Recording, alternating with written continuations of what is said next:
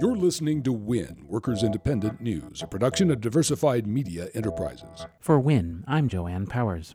Reporter Kelly Heyboer of New Jersey's Star Ledger newspaper recently co authored an investigative report with California's Center for Investigative Reporting, finding death, discrimination, and despair in New Jersey's temp industry. Heyboer describes the industry as rife with mistreatment of temporary workers. The temp industry is booming across the country. It's become a huge industry, but there's also a dark side to it. There's a lot of discrimination, alleged mistreatment, and some deaths of temp workers.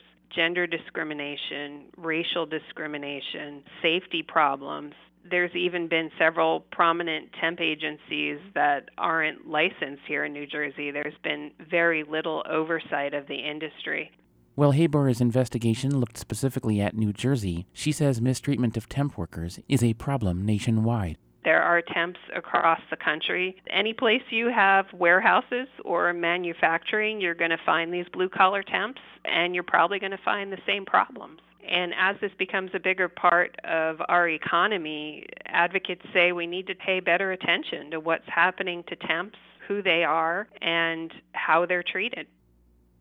Labor unions are in high electoral gear now, doing door to door and workplace voter contact with a special focus on battleground states. As Doug Cunningham reports, the American Federation of State, County, and Municipal Employees are fired up and ready to go. Despite continuous attacks from anti union billionaires and their political puppets, the American Federation of State, County, and Municipal Employees is still a potent political force. AFSCME Secretary Treasurer Laura Reyes, speaking at the union's 42nd International Convention this summer, said for working people to win, organization and having each other's backs is vital. Winning for working people and making America happen takes a team. It takes a team that has each other's backs. We are that team, AFSCME. We are fighters, and we are needed at this moment in our history. And if we do not quit, if we are each other's team, we will rise above those challenges. My sisters and brothers